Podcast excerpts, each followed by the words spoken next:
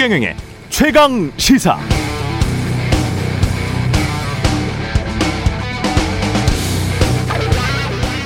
목포의 여관방 저녁이었습니다. 생존자 학생의 휴대폰 전화번호를 어떻게 알아냈습니다.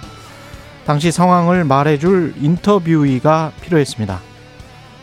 조심스러워서 문자를 보내고 답장이 오지 않아 한 번 더 보내고 또 답장이 오지 않아 전화를 두세 차례 해봤던 것 같습니다. 그런데 한 시간쯤 뒤 제가 알아낸 전화번호는 생존자 학생의 번호가 아니라 바닷속 배 안에 있는 학생의 전화번호라는 걸 알게 됐습니다. 전 깊은 바닷속 사망 학생의 휴대폰에 문자를 보내고 전화를 했던 거죠. 잠이 오지 않았습니다.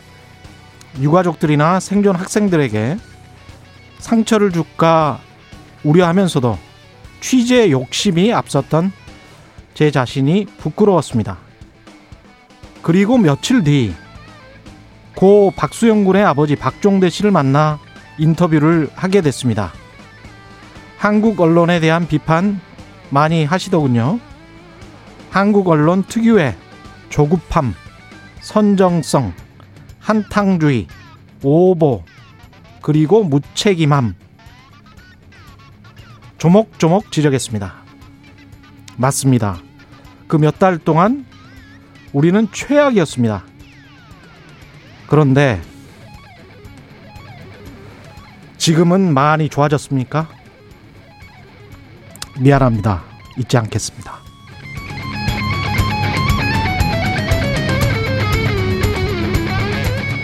네, 2021년 4월 16일 최경련의 최강 시사 출발하겠습니다. 저는 KBS 최경련 기자고요.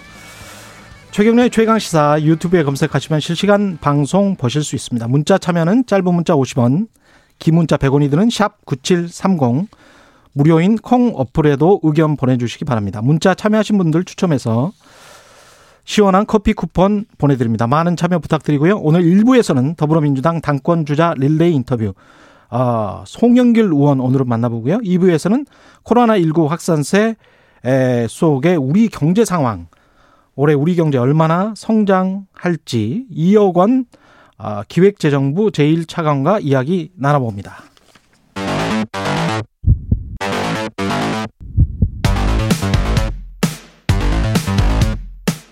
오늘 아침 가장 뜨거운 뉴스 뉴스 언박싱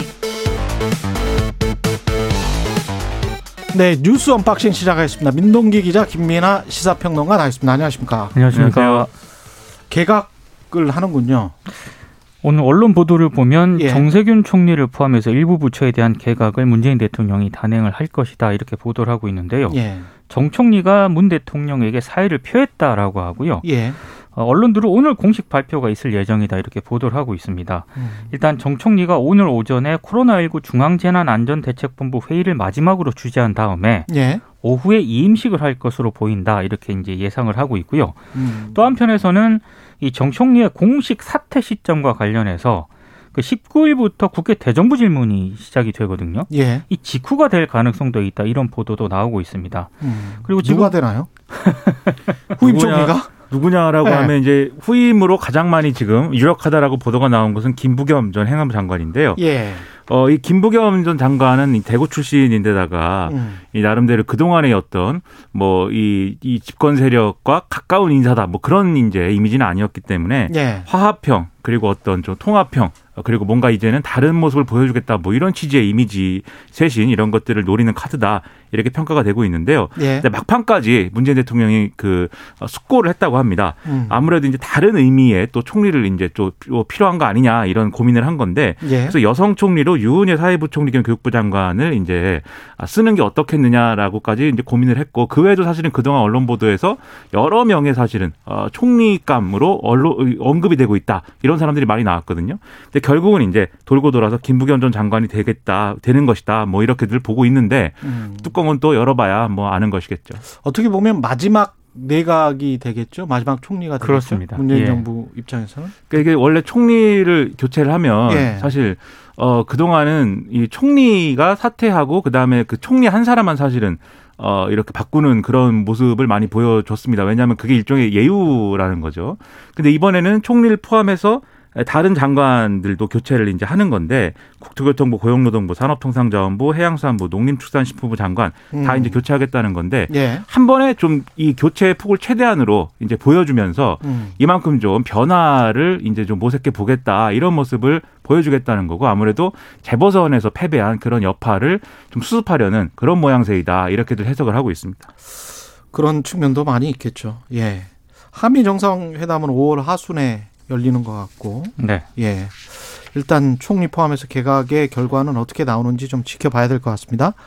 공수처 같은 경우에는 검사를 지금 채용을 했, 했네요. 끝났는데 별로 한 절반 정도, 그렇습니다. 예. 일단 문재인 대통령이 어제 공수처 검사 13명을 임명을 했거든요. 예. 공수처 검사 인선 절차는 마무리가 됐습니다. 예.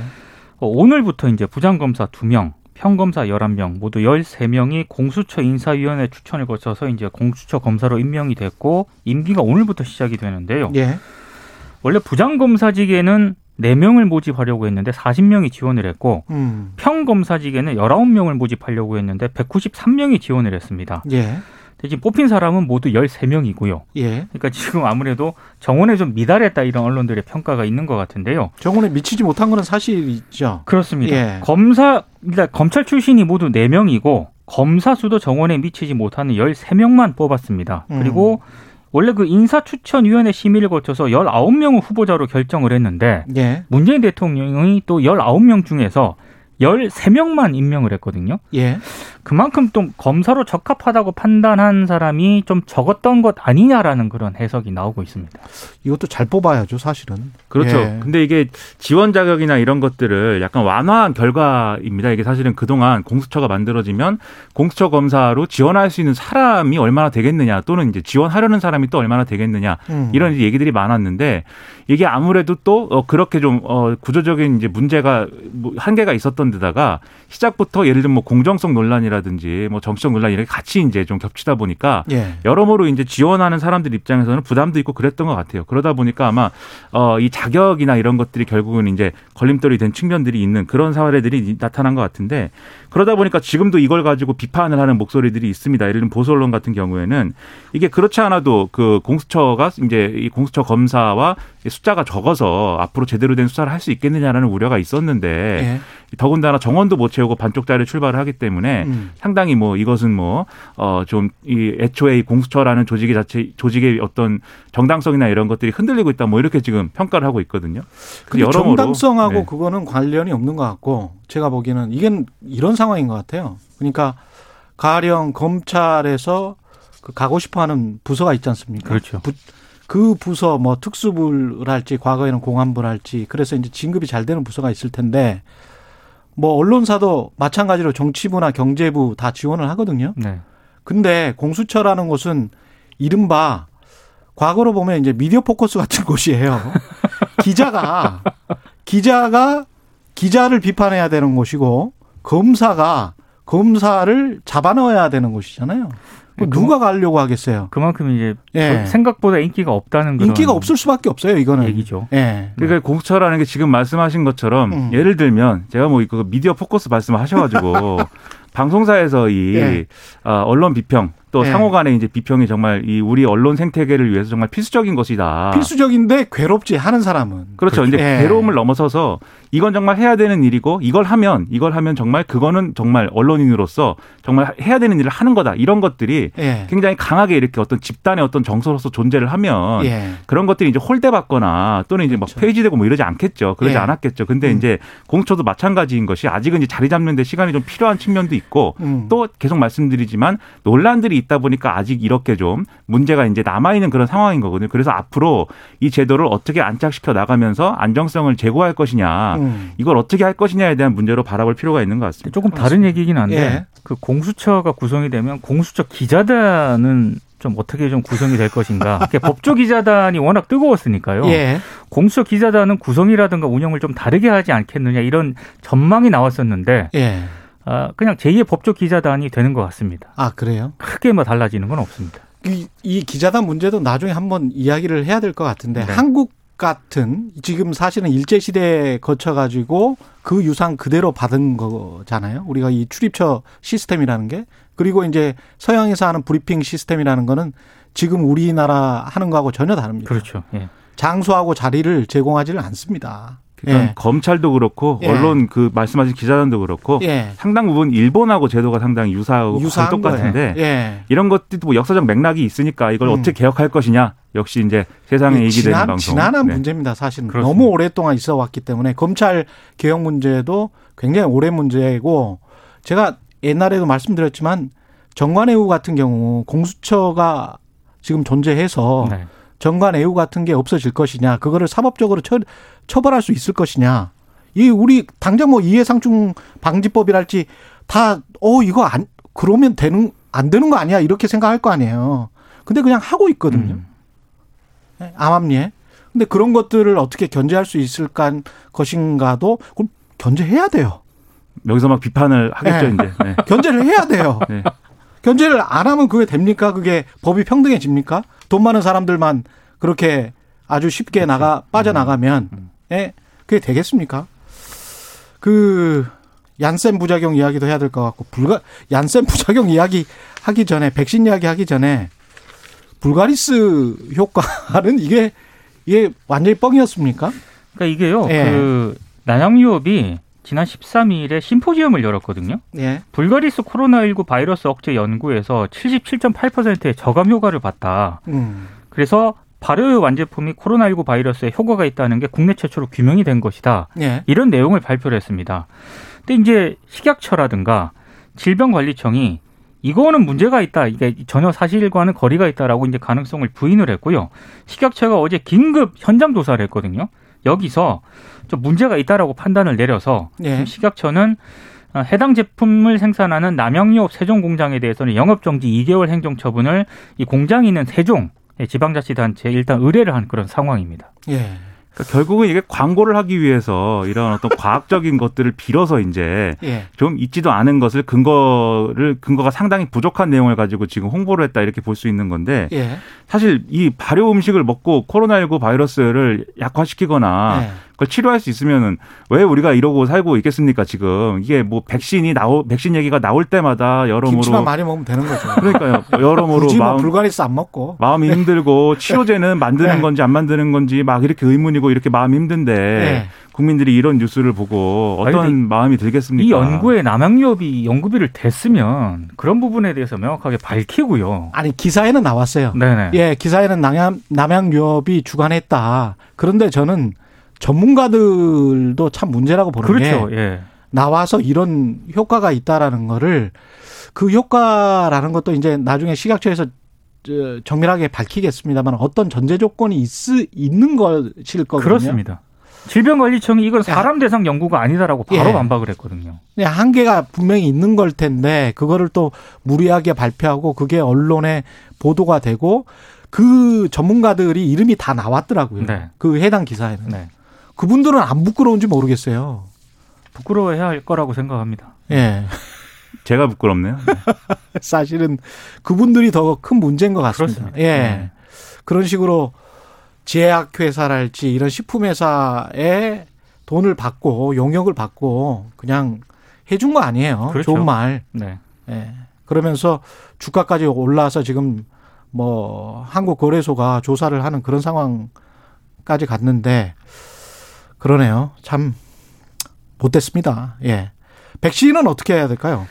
얀센의 코로나19 백신 사용 여부에 예. 대해서요. 그 CDC 미국 질병통제예방센터가 판단을 좀 보류했습니다. 음. 결정을 연기를 했는데요.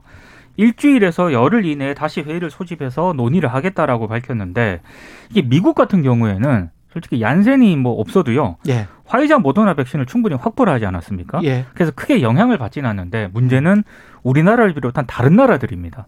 그렇죠. 백신이 지금 부족한 그런 상황이기 때문에 그래서 아마 CDC 쪽에서도 굉장히 깊은 고민을 좀 하는 것 같아요. 그러니까 이 혈전이 발생하는 이유에 대해서 이 메커니즘이 정확하게 이제 밝혀져야 이제 상당히 좀 안심을 할 수가 있을 텐데 그 쉽지 않고 여러 가지 추정이 나오는 것은 어쨌든 얀센하고 아스트라제네카에서 문제가 생겼기 그렇죠. 때문에 이게 아데노바이러스 벡터를 활용한 그 플랫폼에서 이, 이 근본적인 한계가 발생한 거 아니냐 예. 이런 진단들이 있거든요. 아데노바이러스 침팬지 거를 썼는데 그것에 대한 항체가 같이 형성되면서 이제 혈전이 형성되는 과정으로 간 거 아니냐 이렇게들 보는 시각도 있는데 뭐 이게 증명된 건 아닙니다. 예. 만약에 근데 그렇다고 하면 이게 얀센만의 문제가 아니고 아스트라 제네카의 문제이기도 한 것이기 때문에 그럼 우리 입장에서는 상당히 이제 곤란해지는 것인데 문제가 되는 게 얀센하고 지금 아스트라제네카죠. 그렇습니다. 예. 예.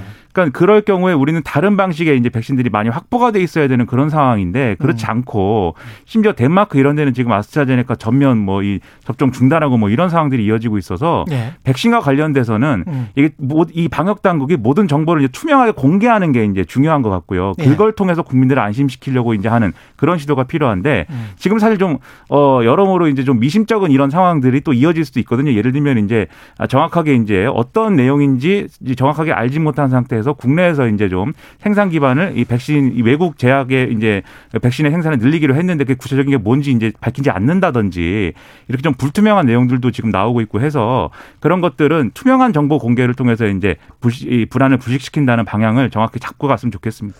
밝히지 않는 건지 알 수 없는 건지는 잘 모르겠고 음. 노바백스, 얀센, 아스트라제네카, 모더나, 화이자 이 한 다섯 개를 우리가 수입하기로 했는데 얀센하고 아스트라제네카 문제가 되고 모, 모더나, 화이자는 지금 수급에 굉장히 문제가 있는 것 그렇습니다. 같고 예. 노바백스는 약간 좀 숨통이 트인 것 같고 좀 정리를 해드리면 근데 오늘 보니까요 화이자 회장이 세 번째 백신 그냥 두 방 맞는 거잖아요. 네. 두번 맞는 건데 세 번째 백신을 12개월 이내, 1년 이내 맞아야 될지도 모르겠다는 뉘앙스를 또 말을 했습니다. 음. 그러면서 1년 매년 맞아야 되는 백신일지도 모르겠다. 독감처럼. 예, 코로나 백신. 음. 그 이야기를 했어요. 그래서 이게 지금 WHO도 그렇고 다른 나라들도 그래 그렇고 이게 다 모더나 화이자가 미국 제약 회사들인데 지적 재산권을 잠시 유예해서라도 전 세계적인으로 공장에서 다 그냥 생산을 하도록 하자라는 음. 그 요구를 뭐 거의 뭐 1년 가까이 지금 계속 하고 있거든요. 음. 몇 개월째 하고 있는데 이 화이자 회장의 이야기를 들어보면 CEO의 이야기를 들어보면 1년에 한 방 한 번씩 맞춰야 되는 백신으로 지금 전환이 되기 때문에 전환이 될 것 같기 때문에 본인들은 장사를 계속 해야 되겠다는 이야기인 것 같아요. 그리고 이게 예. 모더나 화이자는 신기술이지 않습니까? 예. mRNA 백신이기 때문에 예. 더더욱이 기술과 관련돼서는 음. 그렇게 열어주지 않을 음. 것이다 예. 이렇게들 이제 많이 보고 있죠. 그래서 사실 아스트라제네카에 희망을 많이 걸었던 건데 이게 이렇게 된 상황에서 여러모로 곤혹스럽습니다. 예. 뉴스 언박싱 민동기 기자 김민아 시사평론가였습니다. 고맙습니다. 고맙습니다. 고맙습니다. KBS 일라디오 최경영의 최강 시사 듣고 계신 지금 시각 7시 38분입니다. 오늘 하루 이슈의 중심. 당신의 아침을 책임지는 직격 인터뷰. 여러분은 지금 KBS 일라디오 최경영의 최강 시사와 함께하고 계십니다. 네, 더불어민주당 송영길 의원이 어제 당대표 출마 선언했습니다. 이번이 세 번째 도전이라고 하는데요. 유능한 개혁과 언행일치로 민주당을 바로 세우겠다. 이렇게 말했습니다. 송영길 의원 직접 연결돼 있습니다. 안녕하세요. 네, 안녕하십니까. 송영길입니다. 예, 의원님 이번에 세 번째 당대표 도전이시군요. 네. 예. 그 당대표 출마 아, 왜 하시는 겁니까?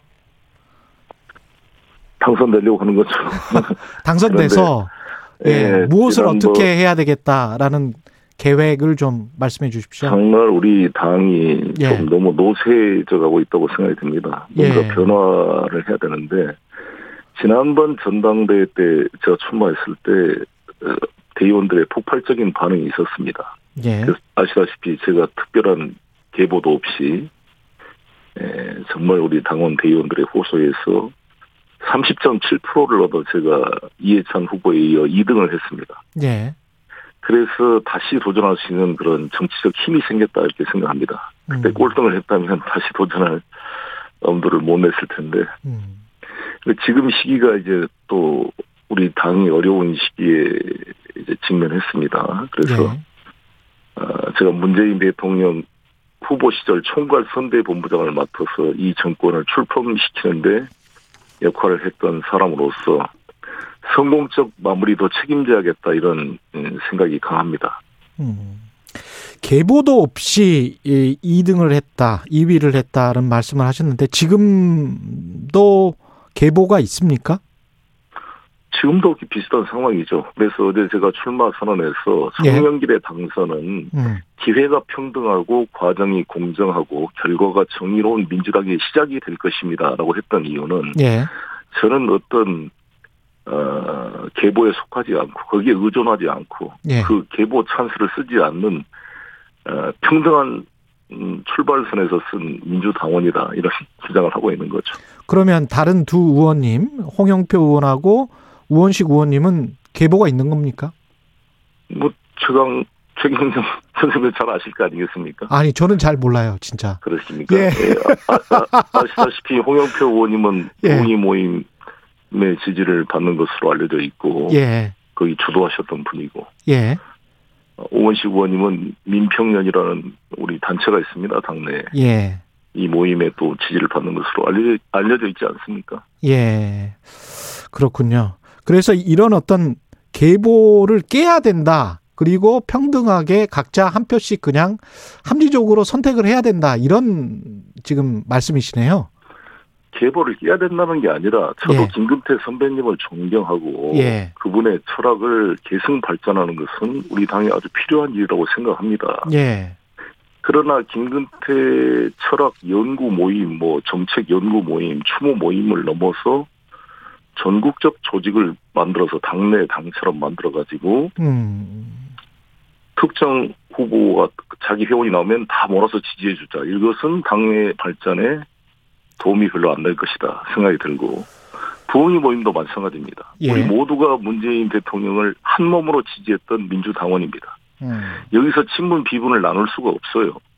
예. 그렇지 않습니까? 저 역시 문재인 후보 총괄 선대 본부장이었습니다. 아예 저는 경선 단계에서부터 안희정, 이재명, 문재인 세 후보가 경선할 때부터 저는 총괄 선대 본부장으로 뛰었기 때문에 예. 다 문재인 대통령과 함께 했던 분들인데 음. 그래서 여기서 저는 음, 따로 우리만 친문이라 해서 부흥이 모임을 만든 것은 예.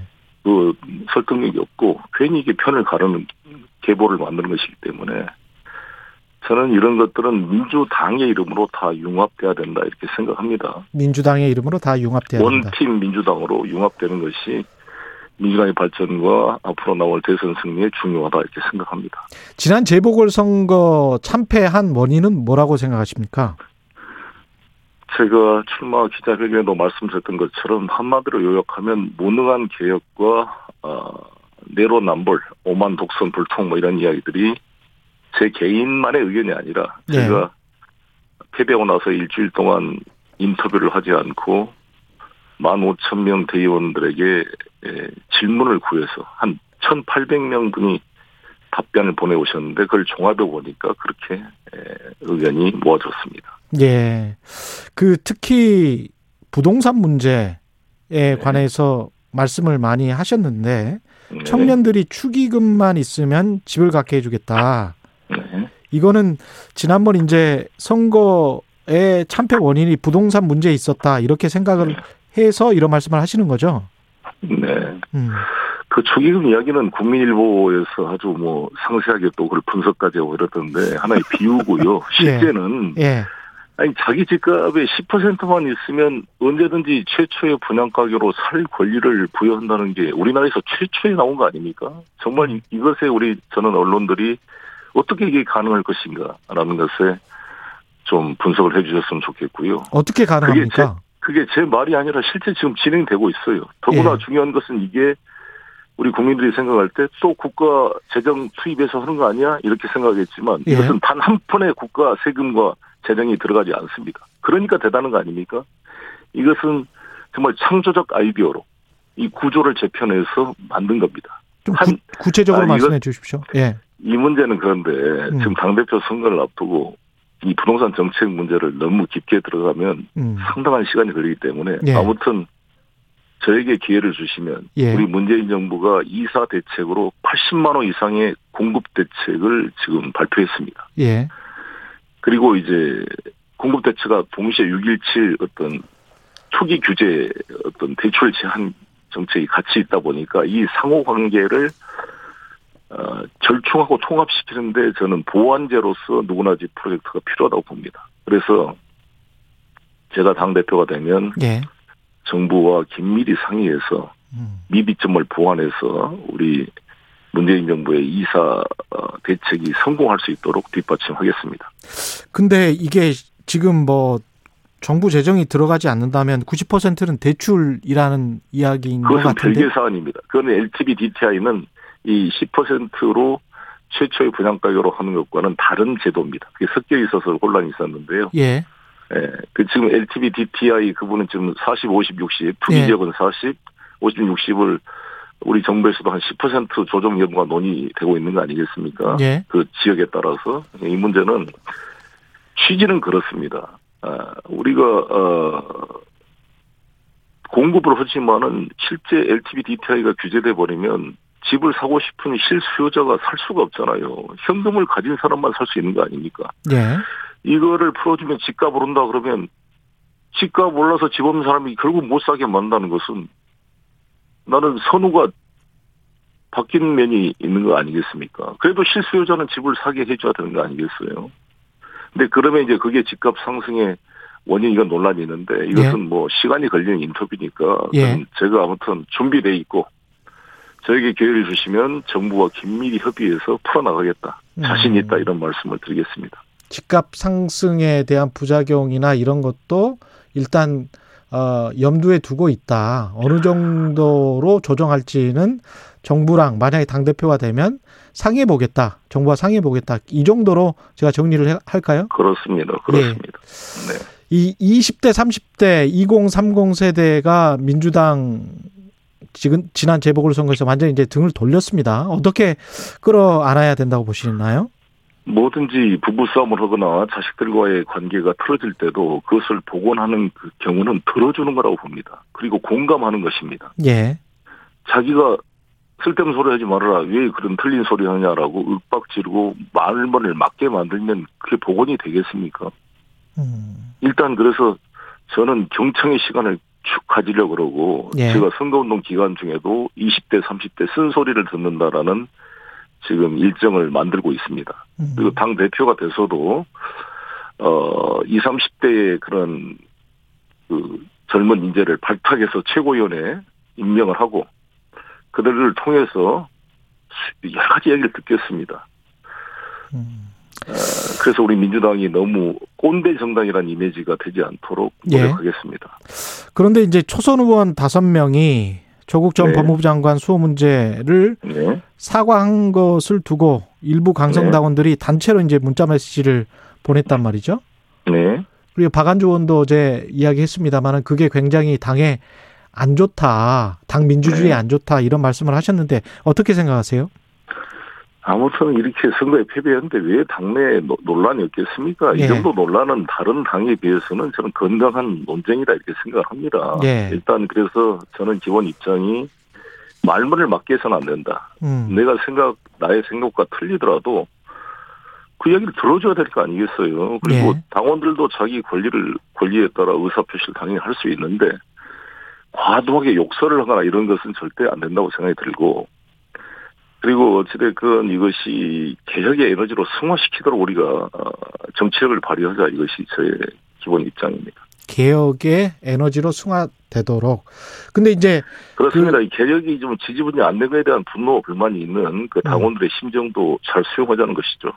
그래서 제가 소리만 요란하고 실제 성과를 만들어내지 못하는 무능한 개혁이 아니라 음, 조용조용 하면서도 실제 결과물을 만들어내는 유능한 개혁을 하겠다 이렇게 말씀드리고 있습니다. 이게 그러면 조국 사태 논란에 대해서 양면성이 있다라고 말씀하신 그런 말씀과 지금 같이 맥락이 다, 다 있는 것 같습니다. 그, 그 말씀은 이런 겁니다. 예. 아시다시피 우리, 우리가 스스로가 계획을 할 때 과연 그 계획의 기준에 맞게 자기 자신한테는 그게 맞았는가라는 논란이 있잖아요. 예.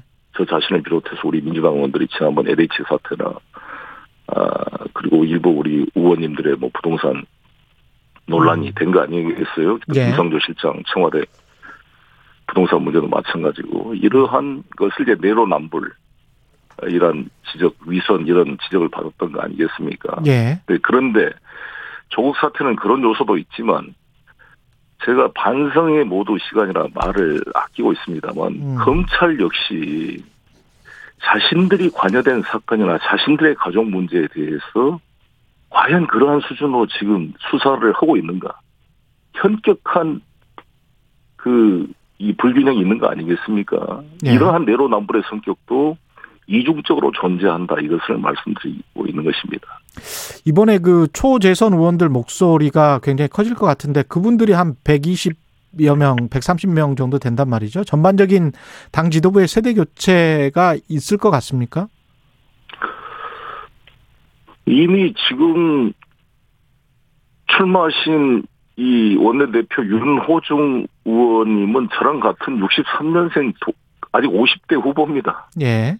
박완주 후보도 좀 더 더 젊은 후보고 그렇지만 예. 지금 당 대표로 나온 후보들은 60대 후보 아닙니까 두 분은 예. 저는 50, 50대 후보이고 예. 그래서 지금 원내 대표에서 세대 교체라는 말은 좀 약간 당 대표에서 세대하고는 약간 차이가 있다 이런 말씀을 드리겠습니다. 아, 그렇군요. 그 원내 대표 선거가 경선 결과가 당 대표 경선에도 좀 영향을 미칠까요? 만약에 이른바 아까 계보 말씀하셨는데, 예. 그러겠죠 아무래도 그쪽에서 그러면 어떤 이른바 친문 계보가 당선이 되면 송 의원님한테 유리한 겁니까? 불리한 겁니까? 제가 말씀드린 대로 지금 지- 우리 언론에 나는 상상력의 빈곤, 언론의 예. 게으름이라고 보는데 예. 항상 이 보면은 친문 비문호 구도를 만들어요. 예. 얼- 얼마나 나는 언론의 상상력의 빈곤이냐. 예. 예를 들어서 지금 우리 당 대표 선거를 꼭 그렇게만 나눠야 되는가? 오히려 60대 후보 2명, 50대 후보 1명. 말씀하신 대로. 80년대 예. 학생운동을 했던 송영길, 70년대 유신 독재 시대 때 학생운동을 했던 두 분. 음. 그리고 광역시장 경험을 가진 송영길 그렇지 않는 두 분 이렇게 또 개파에 속한 후보 어, 한 분은 민평야 한 분은 부엉이 이렇게 저, 저는 그냥 개파가 없는 이렇게도 분류할 수 있는 거 아니겠습니까? 이런 예. 여러 가지 분류 방법을 언론이 다각적으로 보지 않고 항상 비문 신문 이런 식으로 안이한 구도는 나는 언론의 창조성 부족 상상력의 빈곤이라고 생각합니다. 예, 알겠습니다. 그 당 쇄신 앞으로 이제 만약에 대표가 되시면 꾸준히 이뤄 나가셔야 될 것 같고 청와대 네. 관계도 중요할 것 같은데요. 네. 당청 관계는 어떻게 유지하실 겁니까? 그렇습니다. 당청은 우리 항상 원팀이다 이런 말을 한 것처럼 예. 같이 이 국가를 책임져 나가야 될 그런 동반자 아닙니까? 우리 문재인 대통령께서 문재인 정부는 민주당의 정부다 이렇게까지 말씀하셨는데 과연 그에 걸맞게 우리 민주당이 제대로 된 국정의 그, 역, 그 중심 축의 하나로서 역할을 해왔는가 반성할 점이 많다고 생각합니다. 예.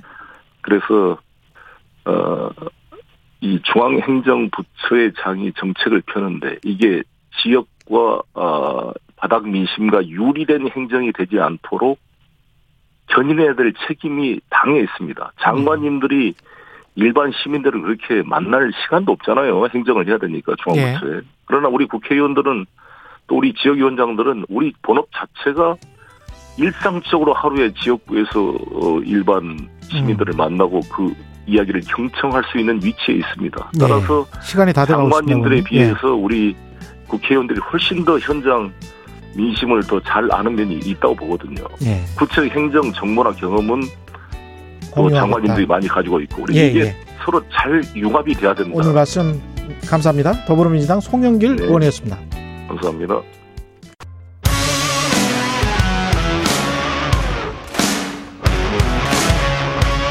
오늘 하루 이슈의 중심 최경영의 최강 시사.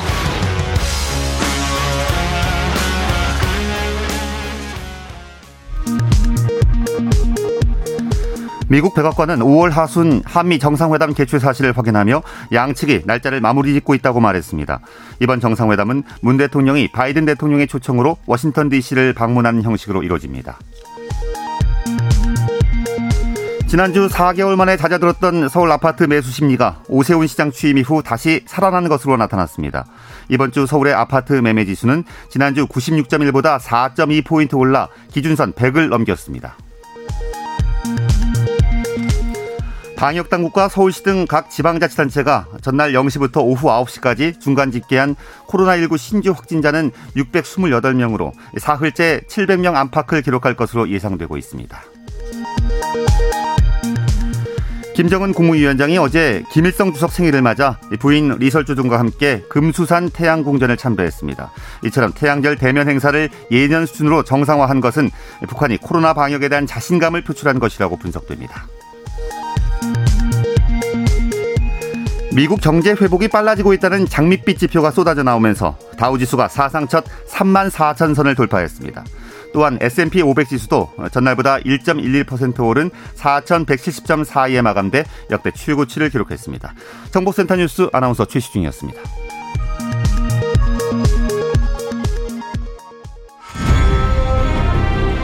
공정, 공익, 그리고 균형. 한 발짝 더 들어간다.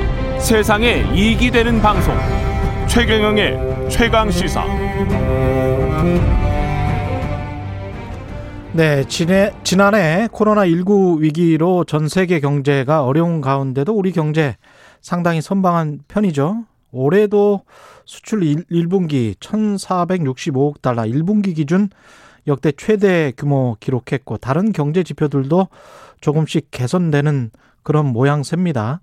코로나19 확산세는 계속되고 있고 우리 경제 상황, 여건, 우리 정부는 어떻게 생각하고 있는지 기획재정부 2억 원 제1차관 연결해서 이야기 나눠보겠습니다. 2억 원 차관님, 안녕하십니까? 예, 안녕하세요. 예. 여러 지표들이 지금 나오고 있는데 일단 지표부터 설명을 하고 그리고 여전히 뭐 국민들 체감 경기는 뭐 나쁜 거는 사실이고요. 예. 그 계리에 관해서도 이야기를 해보죠. 네. 예. 최근 지표들은 어떻습니까?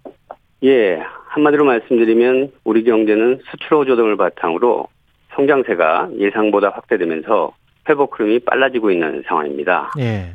수출과 설비 투자는 글로벌 경기 회복과 IT 경기 개선에 힘입어 견조한 흐름을 지속하고 있고요. 예. 특히 수출은 5개월 연속 플러스, 일평균 수출액 기준 6개월 연속 증가, 1분기 기준 역대 최고치를 기록하며 가파른 회복세를 보이고 있습니다. 예. 지난 3월에 16.6% 증가한 데 이어 4월에는 그 이상의 폭으로 증가할 전망입니다. 예. 또 다른 지표인 설비 투자 살펴보면 1분기 중 IT 부분을 중심으로 견조한 회복세를 지속 중인데요. 대표적인 투자 지표인 반도체 제조용 장비 수입액의 경우 3월 중 28.2억 불로 반도체 초호황기였던 2017년과 18년 실적을 뛰어넘어서 역대 최고치를 기록한 바 있습니다. 예. 그리고 제조 평균 가동률 역시 금년 1, 2월 중 75.3%로 코로나 이전 평균 수치인 74.4%를 능가하는 등 생산 측면에서는 회복을 가리키는 우상향의 흐름 속에 속도가 빨라지고 기울기가 커지고 있습니다. 지금 말씀하신 게 이제 수출, 설비 투자, 제, 제조 평균 가동률 이렇게 말씀하셨는데 전반적으로 봤을 때 이제 수출 대기업들은 제가 보기에도 좋은 것 같은데요. 결국은 이제 내수 아니겠습니까? 내수와 서비스 섹터일 건데 이쪽은 어떻게 보십니까? 예. 덧붙여서 말씀드리면 진행자께서 말씀하신 바와 같이 작년에 예. 코로나19라는 전대미문의 전 세계적인 위기 속에서도 경제 선방을 통해 역성장폭을 최소화하면서 생산 기반을 지켜내고 경쟁력을 유지시켜 놓은 결과가 글로벌 경기 회복이라는 업턴 사이클의 기회와 잘 맞물리면서 경기 회복을 견인하는 모습입니다만 네. 말씀하신 대로 이러한 생산과 기업 측면의 경기 지표 호조랑 그다음에 회복의 온기가 서민 경제의 아랫목과 체감 경기까지 골고루 퍼져가기 위해서는 경제 성장의 다른 한 축인 내수가 살아나야 하고 민생 경제의 핵심인 고용이 늘어나야 합니다. 그런데 네. 내수 지금 민간 소비를 보면 아직도 코로나의 영향이 지속되고 있고 음. 다만 최근에는 소비 심리가 개선되고 있으면서 카드 매출액도 2월부터 증가세로 전환되면서 예. 부진이 완화되고 있는 상황이긴 한데요. 예. 본격적인 회복 여부는 역시 코로나 진행 상황이 가장 큰 변수라고 하겠습니다. 결국 다, 예 다, 말씀하십시오. 예. 또 다른 부분이 고용 어, 고용을 보면 고용의 충격이 가장 컸던 고용의 경우에는 이 민생 지표의 가장 핵심인데요. 그동안 매월 일자리가 줄어들다가 예. 3월에는 전년 동월 대비 31.4만 명 증가하면서 13개월 만에 플러스로 전환된 바 있고요. 예. 그래서 전반적으로 보면 우리 경제는 코로나의 어두운 터널을 지나 경기 회복의 훈풍을 향해 나아가고 있다고 할 수 있는데요. 그 속도를 더욱 빠르고 강하게 하면서 운기를 인생 경제로까지 고루 확산시켜야 하는 과제를 안고 있다. 이렇게 말씀드릴 수 있겠고요. 더욱 신속하고 강한 노력으로 경제 회복의 성과를 국민들께서 빠르게 체감하실 수 있도록 전력을 다하겠습니다.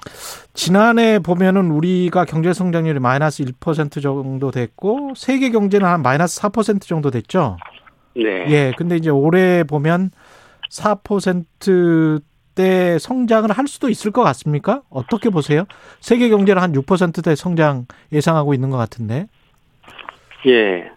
성장 전망을 말씀드리면 예.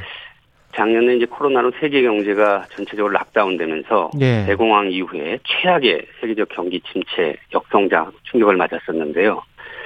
그 국제기구들이 과연 세계 경제가 언제 회복할 수 있을지 자신이 없어 했습니다. 예. 근데 금년 초부터 어, 그 견해들이 급격히 바뀌고 있습니다. 음. 그 이유는 백신 보급에 따른 경제 활동 정상화 기대, 그다음에 미국을 위치한 주요국들의 대규모 추가 부양책 이런 것들이 이유인데요. 물론 백신 관련 불확실성, 글로벌 인플레이션 우려 이런 리스크 요인은 상존하지만 그래도 금년 중에는 글로벌 경제가 뚜렷한 회복세를 견지할 거라 이런 견해가 강해지면서 주요 기관들이 세계 경제 전망을 상향 조정하는 추세입니다. 예. 그럼 이게 우리 경제에 어떤 영향을 미치느냐? 결국 대외 여건 변화에 우리가 크게 영향받기 때문에 우리나라는 글로벌 경기 회복과 미국 경제의 반등에 가장 큰 수혜주가 될 거다 이런 기대가 있고요. 네, 국내적으로는 지난 3월 통과된 15조 원 규모의 추경 효과 그리고 최근의 경기 개선 흐름을 반영해서 IMF의 경우에는 우리나라 성장률 전망을 지난 1월에 3.1%로 전망을 했는데요. 최근에는 3.6%로 무려 0.5%포인트나 상향 조정했고요. 네, 매월 그때그때 가장 최근의 정보를 반영해서 전망치를 조정하는 IB 투자은행들의 경우 평균을 내보면 금년도 우리나라 성장률을 3.9%로 예상하고 있습니다. 예. 정부는 지난 12월 경제정책 방향을 발표하면서 3.2%로 전망한 바 있고요. 한국은행은 2월에 3.0%로 전망한 바 있습니다. 음. 그런데 어제 이주열 한국은행 총재께서 국내 경제 성장세가 예상보다 아, 빨라서 올 성장률이 3% 중반은 가능하다. 이렇게 기자간담회 때 말씀하신 걸로 알고 있습니다. 예. 근데 정부는 공식 성장률 전망을 1년에 두 번 하고 있습니다. 그렇죠. 예. 예, 하반기 경제정책 발표는 6월, 음. 연간 경제정책 발표는 12월.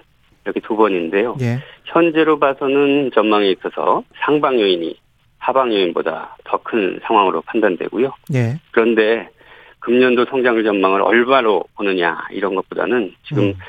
회복 국면이라는 이 경기 사이클의 전환 시기를 맞아서 적극적인 대응과 선제적인 리스크 관리를 통해서 제 표현을 빌자면 완전한 회복 이걸 이루는데 최선을 다하겠다 이렇게 말씀드리고 싶고요. 예. 제가 생각하는 완전한 회복은 세 가지인데요. 예. 첫째는 영어로 표현하면 strong recovery 예. 빠르고 강한 회복입니다. 예. 둘째는 sustainable recovery 지속 가능한? 회복이에요. 예. 예.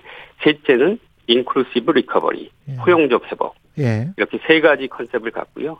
현재의 개선 흐름을 회복의 안착으로 확실히 공고화하는데 정책 역량을 집중하겠다 이렇게 말씀드리겠습니다. 마지막에 말씀하신 inclusive recovery 관련해서 전 세계적으로도 이제 K자 회복이라고 해서 잘 사는 사람들은 뭐 계속 잘 살게 되고 특히 V자 반등이 나타나면서 오히려 자산이 뭐 많아진 사람들도 많거든요. 네. 예. 근데 이제 K자 회복의 밑 하단에 있는 사람들은 굉장히 좀 힘든 상황이 전 세계적으로 거의 비슷하게 벌어지고 있는데 결국은 이제 내수를 부양해서 그분들을 어떻게든 끌어올려야 되는 그런 문제가 있고 그렇게 하려고 하다 보니까 정부가 돈을 많이 쓸 수밖에 없는 그런 상황이잖아요. 네. 그래서 정부 부채 비율은 조금씩 올라갈 수밖에 없고 IMF도 2026년 정도 되면은 한 70% 가까이까지 정부 부채 비율이 일반 정부 부채 비율이 올라갈 거다 이렇게 예상을 하고 있는데요. 이거 어떻게 균형점을 찾아야 될까요? 네. 그러니까 코로나와 같은 경제 위기 상황의 긴급성, 피해 구제 필요성을 감안할 때는 확장 재정을 통해서 충격을 완충하고 위기를 조기에 극복해서 또 경제 역동성 확보하는 거 이것이 어, 당연한 수순이고 어, 바람직한 정책 방향이라고 예. 국제기구들도 권고하고 있고 주요국들도 그렇게 공통으로 대응하고 있습니다. 음.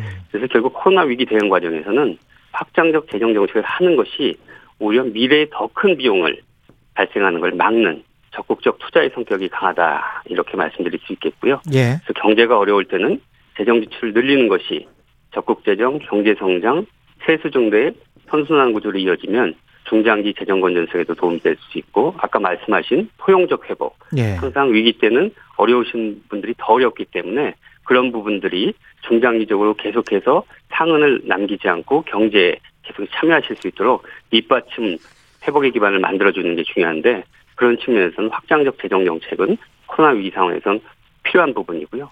그래서 IMF나 OECD 등 국제기구도 한국의 재정 여력이랑 코로나 대응 정책을 긍정적으로 평가하면서 코로나 위기 극복 시까지 확장적 재정을 권고한 바 있습니다. 그 그리고 예, 예, 말씀하십시오. 그 말씀하신 그 숫자를 보면 예.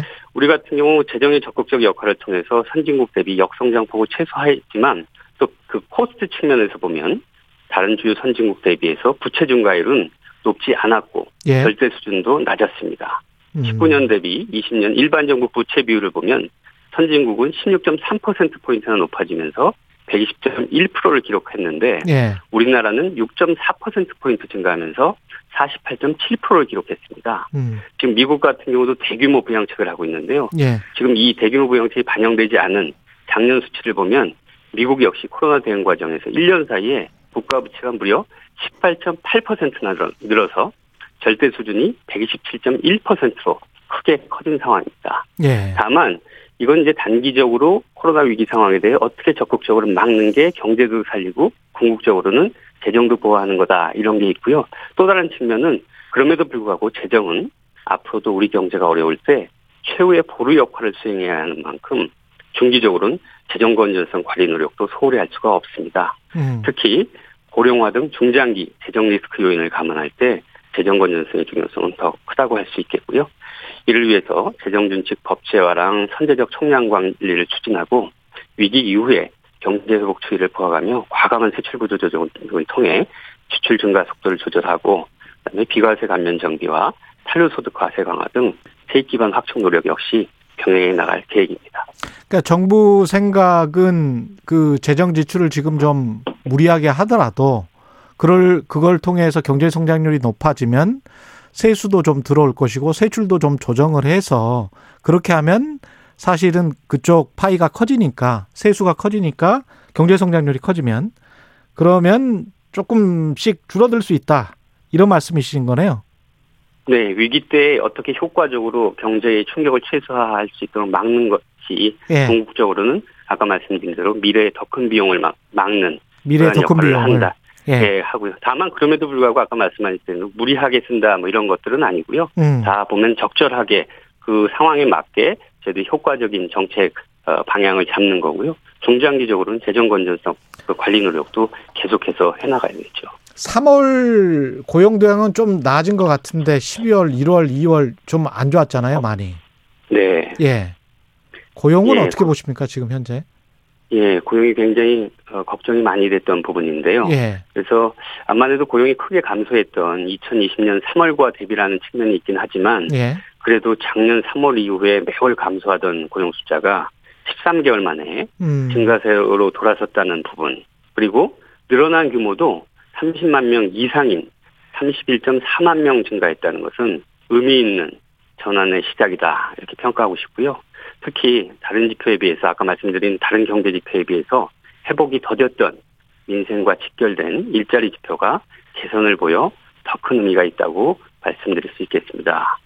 근데 이 중에서 제가 한 주요한 특징 세 가지 정도 보는 측면에서는요. 예. 첫째, 늘어난 일자리의 절반 이상이 민간 일자리입니다. 음. 음, 최근의 흐름을 보기 위해서 전월 대비 아까 31.4만 명은 전년 동월 대비 1년 전 비교고요. 예. 직전 월 대비 비교를 해보면 지난 2월부터 취업자 수가 증가제로 어, 증가세로 전환돼서 1월보다는 2월, 2월보다는 3월에 고용 숫자가 늘고 있는데요. 2, 3월 도합 한 66만 개가 늘었습니다. 예. 근데 그 중에서 절반 이상이 민간 일자리, 즉 공공행정과 보건복지 이외의 분야에서 어, 늘었던 결과가 되겠고요. 두 번째는 청년층을 보면 청년층의 일자리와 고용률이 크게 증가했습니다. 청년층은 지금 인구가 줄고 있습니다. 음. 3월에 13.6만 명이 줄었습니다. 예. 저출산 뭐 이런 영향들이 있는 거죠. 예. 그렇지만 그럼에도 불구하고 취업자는 14.8만 명이 오히려 늘었습니다. 음. 그래서 그 결과 인구 대비 취업자로 표현되는 고용률, 고용률 같은 경우는 인구는 줄고 취업자가 늘었기 때문에 2.3%나 상승을 했고요. 예. 특히 청년 일자리 증가한 14.8만 개 중에서 상대적으로 양질의 일자리라고 평가할 수 있는 상용직에서 9만 개 일자리가 늘어났습니다. 음. 그리고 하나 더 덧붙이자면 예. 일시 일시 휴직자 숫자가 2020년 3월 대비 118만 명이나 줄어든 걸로 나타났습니다. 예. 일은 안 하지만 해고 상태가 아니라서 취업자로 분류되었던 일시 휴직자들 이런 분들 중에 118만 명이 다시 직장으로 복귀했다는 것도 아주 의미 있는 소식이라고 할 수 있겠고요. 예. 그렇지만 이러한 전환은 단지 시작일 뿐입니다. 앞으로 가야 할 길이 멀고 음. 넘어야 할 산이 많습니다. 특히 고용은 경제가 나아진 뒤에 회복되는 후행적 성격의 지표입니다. 그렇죠. 대 부분의 나라가 현재 고용 회복이 더딥니다. 예. 미국의 경우는 코로나로 사라진 일자리가 전체 취업자 규모의 5.5% 수준인 840만 개에 달하고 있습니다. 음. 우리는 미국에 비해서는 작지만 취업자 규모의 1.3%인 36만 개의 일자리가 아직 회복이 안 된 상태입니다. 예. 민생 경제의 근간인 고용 회복을 위해서 총력을 기울이겠습니다. 코로나 19 이전에 우리 실업률과 지금 현재 실업률 대비했을 때는 어떻게 보십니까? 언제 복귀할 수 있을 거라 이렇게 생각하세요? 그 수준으로? 예. 예, 그러니까 실업률은 어떤 면에서 보면은 경제 활동에 참여하느냐 참여하지 않느냐에 따라서 구직자죠. 예. 예, 그러니까 이렇게 고용이 굉장히 고용 시장이 굉장히 안 좋을 때는 음. 아예 경제 활동에서 빠져버리시기 때문에 예. 사실 보면 실업률이 어떤 측면에서는 어 그게 크게 덜 감소하는 측면으로 보이는데요. 예. 최근 같이 이제 어떻게 보면은 3월 같은 경우는 이제 고용 사정이 좋아지니까 경제 활동이 증가하면서 음. 경- 비경제 활동이었다가 경제 활동을 남아 계시는 분들이 많아지면서 예. 실업률은 같이 살짝 올라가는 그런 측면도 있고요.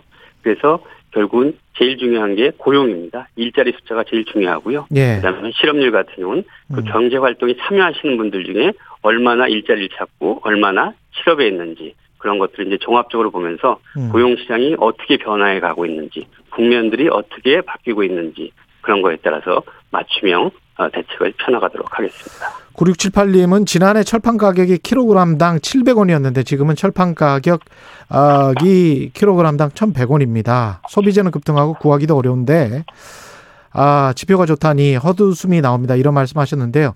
인플레이션 우려가 좀 있습니다. 네, 네. 예. 어떻게 보세요? 물가 상승에 대한 우려? 예, 물가는 이제 두 가지 측면인데요. 아까 말씀하신 대로 거시적으로 보면 인플레이션 우려, 전반적으로 물가가 올라서 경기가 과열되는 부분에 대한 그 안정적 관리를 어떻게 할 거냐 이런 게 있고요. 예. 사실 일반 국민들의 입장에서는 그것보다는 미시적으로 개별 품목, 특히 서민 분들이 많이 접하고 자주 구입하는 이런 서민 생활 품목들이 얼마나 안정적이냐 하는 서민 물가 안정, 거시와 미시 이 두 가지 측면이 다 중요하다고 하겠습니다. 예. 또 전반적으로 평가해 보면 소비자 물가 상승률은 3월 중에 1.5%로 상승폭이 확대되는 모습입니다. 아, 국제유가 상승이 가장 큰 요인이고요. 그다음에 작년에 기상악화, 조류 인플레인자 이런 영향으로 농축수산물 가격이 상승한 이 두 가지 요인이 가장 큰 요인입니다. 예. 근데 거시적으로 보면 금년 연간 전체 소비자 물가의 경우 물가 안정 목표인 2%를 상회할 가능성은 제한적이지만 음. 작년 2분기에 물가가 굉장히 낮았습니다. 그때가 네. 코로나 시작할 때고 국제 유가가 30불이었고요. 지금 한 예, 60불 예. 되는데 음. 그래서 금년 2분기에는 기저적으로도 물가 오름폭이 일시적으로 확대될 수 있습니다. 음. 근데 가장 우려하는 게그 일시적인 물가 상승이 과도한 인플레이션 상승으로 어, 이어지는 건데요. 그렇지 않도록 선제적인 관리 대응 체계를 지금 가동을 하고 있고요. 예. 구체적으로 품목별로 보면 지금 서민 물가와 직결된 농축수산물 이런 부분에 대해서 가격 부담들을 이제 걱정들 많이 하시는데요. 예. 특히 계란 같은 경우 지금 AI로 산란계들이 굉장히 많이 살처분되면서 어, 계란 공급이 줄어서 어, 가격이 오르고 있는데요. 이런 부분을 메꾸기 위해서 수입 물량을 4월 중에 2,500만 개 플러스 알파로 확대하고 5월에도 음. 추가 수입하는 등 수급 안정 노력을 강화하고요. 예. 아까 말씀드린 원자재 같은 경우는 식용 옥수수에 대한 긴급 할당 관세 적용, 그다음에 비철 금속, 비축 물량 할인 방출 등을 통해 원자재 가격 안정을 도모해 가고요. 예. 그리고 시간이 좀 아쉽네요. 예. 차관님. 예, 예. 공- 예, 예, 그 거의 시간이 끝나가서 뭐 예, 부동산 문제도 여쭤보고 싶은데 예. 예, 짧게나마 지금 예. 네. 한 10초, 20초 남아 있는 것 같은데요. 부동산 가격을 제어하려고 하는 거죠, 지금 정부는. 예, 정부는 제일 정부가 주안점을 두는 건 부동산 시장 안정, 안정. 서민 주거 안정 예. 이두 개의 정책 목표를 향해서 음. 어, 저희들이 대책을 강구해 나가고 있고요. 안정이라는 거는 하향 안정을 말씀하시는 거죠? 가격에. 예, 주택 공급 확대를 통해 서민 주거 안정, 예. 그다음에 부동산 시장 안정 이런 음. 것들이 결국은 뭐 어, 누구나 다 생각하는 지향점이 되겠고요. 예. 그 지향점을 향해서 투기 수요 억제, 실수요자 보호, 불공정 거래 근절이라는 음. 이런 큰 틀을 계속해서 저희들이 유지해 가고 특히 최근에는 어제 어, 좀 4월 2주 아파트 가격 동향이 발표가 됐는데 예. 어, 이사 대책 발표 이후 좀 상승세가 꾸준히 둔화되다가 갑자기 10주 만에 다시 확대로 전환돼서 좀 불안해지는 것이 아닌, 아닌지 매우 우려가 되고 있는데요. 예. 계속해서 주택 공급 대책을 일정 대로 추진하면서 시장 음. 상황을 보다 면밀히 챙기도록 하겠습니다. 네. 오늘 말씀 감사합니다. 이억 원 기획재정부 제1차관이었습니다. 고맙습니다. 네, 감사합니다. 최경영의 최강 시사는 여러분과 함께합니다. 짧은 문자 50원, 긴 문자 100원이 드는 샵 9730. 어플 콩과 유튜브는 무료로 참여하실 수 있습니다.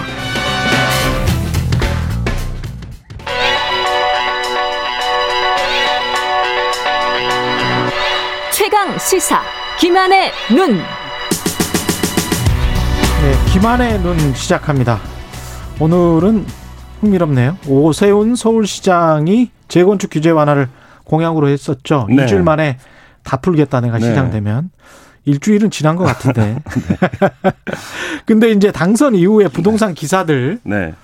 뭐 패턴이 있습니까? 예, 일단 언론이 일제히 태세 전환을 한 게 눈에 띄는데요. 예. 그러니까 이 언론의 보도를 보면 그동안 이제 한국 언론의 부동산 관련 보도가 음. 실제 부동산 가격을 중심으로 이루어진 게 아니라 예. 이 부동산 가격이 어 정치적으로 어떤 이해관계 안에 놓여 있느냐 이거를 중심으로 보도되었다는 걸 확연히 느끼고 느낄 수 있는데요. 아, 일단 상황을 보면 부동산이 아니고 정치 기사였다. 아, 그렇죠. 예. 지금 상황을 보면 오세훈 시장이 당선되고 집값이 굉장히 들썩이고 있습니다. 모든 언론이 지적하고 있는데 예. 예를 들면 강남구 압구정동 현대 현대 2차 50평대 호가가 예. 어, 최근 몇 개월 사이에 43억에서 최근에 54억까지 뛰었다는 거예요. 무려 11억 원이 뛴 거죠. 이쪽이 재건축이죠. 그렇죠. 예. 네. 압구정 현대 7차 대표적으로 우리가 이제 고가 아파트로 부르는 데인데 예. 여기 80평대가 거래 신고가가 최초로 80억을 돌파를 했습니다. 참 강남 아파트 한 채가 80억인 거예요. 예. 근데 이게 이제 말이 되는 가격인가 싶잖아요. 예. 이런 상황이면 언론이 제목을 어떻게 뽑아야 되냐. 뭐 예. 최근에도 오래 언론에 계셨으니까 예. 뭐 집값 폭등, 예. 부동산 시장 요동, 뭐 미친 호가 예. 이런 제목이 등장해야 될 것 같은데 예. 지금 언론은 이걸 뭐라고 부르고 있냐면 예. 이른바 오세훈 효과다. 기대감이 돌고 있다. 반 시장이 반색하고 있다. 부동산 시장이 활성화되고 있다. 이런 제목을 지금 뽑고 있는 거죠. 이게 2015년의 모습이에요. 언론 본연의 모습. 네. 2015년, 16년에 딱 이런 타이틀들이 많이 나왔었습니다. 예. 그러니까 이런 거죠. 이번 예. 선거를 지배한 한 축이 뭐냐. 부동산 가격 못 잡았다라는 거 아니었습니까? 언론이 예. 지적한 게. 그 예로 지금 앞서 제가 얘기 들었, 말씀드렸던 음. 압구정동 현대아파트 가격 이런 것들이 다 소재로 쓰였거든요. 예. 이렇게 올랐다. 음. 근데 그때도 그런 의문은 있었어요. 서울 무주택자 비율이 50%가 넘는데 음. 어, 강남 아파트 이런 몇십억대 아파트를 들어가는 비율은 얼마 되지 않는데 음. 왜 언론의 부동산 관심은 오로지 여기에만 있는가? 예. 뭐 이런 생각이 들었는데 이때 어쨌든 엄청 비난을 했습니다. 근데 지금 이제 시장이 하나 바뀌었을 뿐인데 음. 이게 효과가 된 거죠. 효과가 오세훈 효과. 네. 오세훈 효과로 집값이 올랐다. 네. 아유 너무 좋아. 이렇게 네, 되는 그렇게 거죠. 되는 거죠. 예. 그 전에는 집값이 오르면 집값 폭등. 그렇죠. 아이고 이거 큰일이야. 이렇게 그렇죠. 이렇게 되는 것이고. 예. 그 전에는 폭등이라는 단어를 썼어요. 예. 굉장히 부정적인 의미입니다. 음. 껑충 갑자기 그러니까 뛰어 올랐다라는 말이에요. 그렇죠. 근데 지금 이제 효과는 어, 보람이나 좋은 결과를 의미합니다. 그러니까 이게 제목이 이제 예. 그 독자들 입장에서는 어, 뭐 제목 단어 하나 바뀐 거 아니야라고 했는데 예. 이 단어 하나가 기사 전체의 논조, 스탠스, 프레임을 반영하고 있는 거기 때문에 음. 그러니까 예를 들어서 이런 거예요. 그러니까 한 경제지가 4월 3일입니다. 선거가 있기 며칠 전이죠. 어, 3기 신도시로 지정된 시흥 아파트 값 반년 만에 3억 급등 이렇게 제목을 뽑았습니다. 예. 그러니까 반년 동안 3억이 올랐다는 거예요. 음. 근데 오세훈 시장 당선 이후에는 예. 기사 제목이 아예 오세훈 고맙답니다. 오세훈 고맙다. 강남 재건축 아파트 호가 2, 3억 원 껑충. 그러니까 이게 완전히 다른 뉘앙스가 느껴지지 않습니까? 오세훈 고맙다라는 제목도 있어요? 네네네. 그러니까 이게 열흘 사이에 이렇게 이제 기사들이 바뀌고 있는 거죠. 이건 오세훈 고맙다. 강남의 재건축 아파트 거주자 아 실소유자의 입장에서는 그렇죠. 그렇다는 그렇다고, 예, 거잖아요. 그렇다는 거죠. 그 관점 자체가 강남에 그 소유한 분들 한 100만 명을 대상으로 네. 하는 거네요. 그러니까 예. 이런 이 경제지들의 태도를 보면 2015년 말씀도 하셨지만 사실 이들이 집값이 오르는 거를 굉장히 반기는 집단 중에 하나입니다. 그러니까 기사를 전통적으로 반기죠. 보면. 예. 근데 어, 특정 정부에 들어서는 집값이 오르면 그게 정책 실패라고 이제 규정을 해버리는데. 예. 그러니까 과연 지금 언론이 물어야 할 게 이것인가, 이거 지적해야 될 게 따져봐야 될 게 이런 생각이 드는 건데요. 이게 우려해야 되는 거 아닙니까? 그렇죠. 지금 가격에서 더 오르면 네.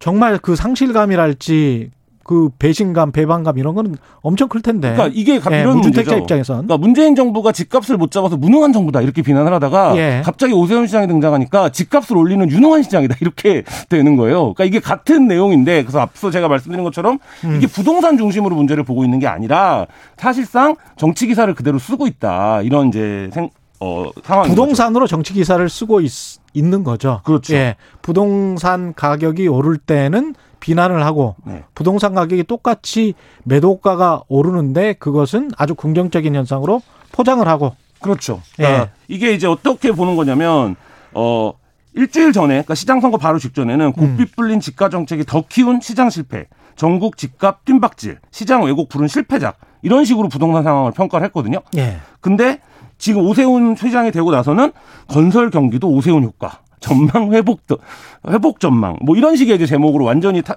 탈바꿈이 됐는데 지금 언론이 물어야 할 거는 예. 어, 부동산 투기 세력 을 심판하겠다라고 뽑힌 시장이 되자마자 예. 왜 이렇게 부동산 시장이 들썩이고 있는가? 음. 그 오세훈 시장은 집값을 잡겠다고 했는데 예. 그 노하우라는 건 도대체 언제 나오는 건가? 그리고 서울 그럼 오세훈 시장 입장에서 이런 기사를 이 기사 이렇게 쓰지 마라. 음. 내가 집값 잡는다. 예. 이렇게 얘기를 해야 되는데 오히려 지금 이런 게 아니라 오세훈 재개발- 시장은 예. 좋아하죠. 그렇죠. 재개발과 예. 재건축 관련해서 본인이 유능하게 문제를 해결할 것처럼 지금 이제 이렇게 하고 있는 상황들이 굉장히 시장에 잘못된 신호를 주고 있는 상황입니다. 그러니까 언론 정말 조심해 야 됩니다. 그 지난 여름에 당신들이 한 거를 우리는 알고 있다. 뭐 그런 영화 제목도 있었잖아요. 예. 바로 조금 전인데 네. 일주일 사입니다. 이건 뭐 신뢰 문제, 시- 신뢰에 엄청난 네. 타격을 줄 것이고 정말 문제네요. 예.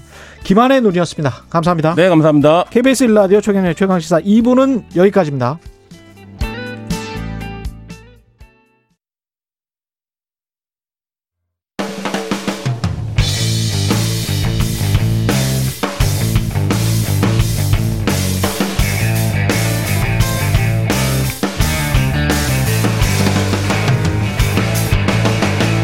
최경영의 최강 시사.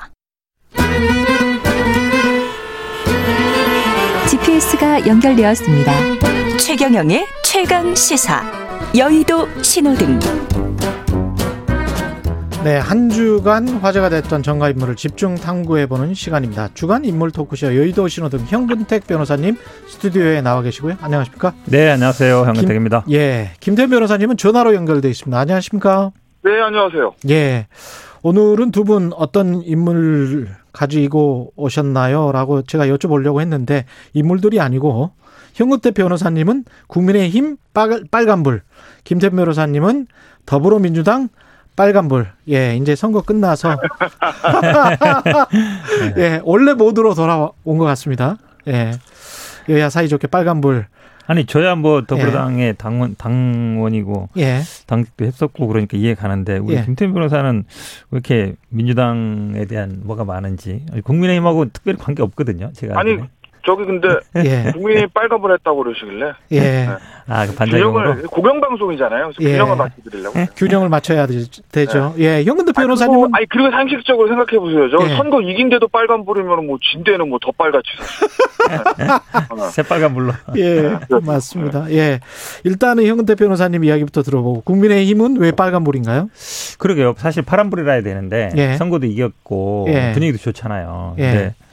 아니 오히려 이 선거 이긴 데서 이렇게 뭐 이렇게 자중 자중 질환이라 그럴까요? 뭐 시끄러운 거는 본 적이 별로 없어요. 시끄럽다. 근데, 예. 예. 그러니까 한 일주일 만에 예. 거의 진짜 남보다 못한 웬수처럼 처럼. 예, 하고 있는 게 참 아이러니해요. 우리나라 정말 dynamic Korea 맞습니다. 제가 보니까 뭐 서로 뭐 예. 아, 어제 보니까 뭐 아사리판까지 괜찮은데 예. 그뭐 김종인 전 위원장? 비대위원장님이 또 예. 아, 전과자랑 뭐 윤석열 총장이 손을 잡겠냐. 전과자라는 얘기를 했거든요. 김종인 비대위원장 보고. 그 장제원 의원 아니? 말고 저전 비대위원장. 김병준 전 네, 비대위원장. 비대위원장이 예. 어 이게 이게 굉장히 이제 점점 세게 나가는 것 같아요. 제가 보기에 돌아올 수 없는 강을 건너는 것 같습니다. 보니까 최근 분위기. 이, 여기에는 동의하십니까? 자중 질환의 상황입니까? 아니면은 그렇지 않습니까? 자동질환 맞죠? 맞죠? 맞아요. 그리고 맞고 예. 뭐 너무 너무 김종민 솔직하시는 거야. 표현한 그 아싸리판 있잖아요. 예. 아싸리판 맞죠? 맞죠 지금. 예. 망조가 드는 거죠 지금 선거 이긴 지 얼마 됐다고. 아, 그렇군요. 네, 왜냐면은 예. 사실은 어느 저 민주당도 마찬 민주당도 사실은 오늘 원내대표 경선 있고 당 대표 있잖아요. 거기도 비슷한 것 같은데. 네, 아까 비슷하죠. 네? 비슷한 민주당도 저도 빨간불 뭐 저. 권력 예. 원내대표 경선 권력 투쟁 있고, 예. 예? 그리고 뭐야 저 당 대표 경선 있고, 그것도 일종의 권력 투쟁이잖아요. 그렇죠. 더군다나 이따가 제가 말씀드리겠지만 뭐 신문 저 5인방 아니 예. 남당 뭐, 얘기하지 말고 지금 이 주제에 집중하세요. 그럼 주제에 집중을 서로 해야지. 뭐, 예. 아니요 어차피 다 빨간데 그냥 묶어서 갑시다 그냥. 예. 예. 그런 그 말씀하시죠. 예. 예. 그러니까 민주당도 저 그 강성 지지자들의 문자 폭탄 가지고 내용들이 있잖아요 내부에서. 그렇죠. 예. 근데 민주당의 지금 그 빨간불과 음. 민주당의 막 투쟁 있고 막 이런 진통 있고 뭐 개혁을 강화해야 되냐 중도로가 되냐 이거는 음. 선거를 진 정당이기 때문에 반드시 한 번은 짚고 넘어가야 되는 게 맞다는 거예요. 예. 예? 빨간불이긴 하지만 근데 국민의힘은 이제 이겼잖아요. 근데 그것도 이긴 것도 압도적으로 이겼을 뿐만 아니라 4년 만에 처음 이긴 거거든요. 예. 그러면 그 좋은 기세와 흐름을 가지고 국민들한테 좀 더 선택을 가질 수 있는 다음 중요한 건 내년 대선이니까 예. 아 저들이 뭔가 달라진 건 맞구나. 그래서 이번에 내가 정말 4년 만에 표를 줬어. 그러니까 내년도 한번 기대해 볼까? 뭐 이게 돼야 되는데 아이고 그럼 그렇지 이거 되면 음. 내년 대선 어떻게 하겠냐고요. 그러니까 지- 여기에 대해서는 저는 음. 권력 투쟁을 저 소위 말해서 이 당권 경쟁을 하고 있는 중진들도 문제지만 예. 얼마 전까지 선거를 저 승리를 이끌었던 김종인 비대위원장도 저는 문제가 있다. 전 그렇게 보죠. 아, 김종인 왜냐면- 전 비대위원장도 문제가 있다. 그러니까 양, 이쪽 양비론인 건데 예. 김종인 비대위원장이 했던 얘기 아싸리판 그것도 예. 맞습니다. 음. 뭐 솔직히 말씀드리면 이 당권 경쟁을 가지고 중진들끼리 뭐 영남이니 충청이니 뭐 어쩌고 저쩌고 저 난리도 아니잖아요. 예. 거기다가 이제 안철수 대표의 국민의당 합당 문제를 가지고 지금 내부 국민의힘 내부에서 결론을 못 내는 거잖아요 지금. 예. 그것도 아싸리판 맞지만 김종인 비대위원장에서 대해서 이제 권영세 의원이 아마 그랬을 거예요. 저 떠난 저 먹다 마는 우물에 그거 뭘 풀고 가도 되냐고.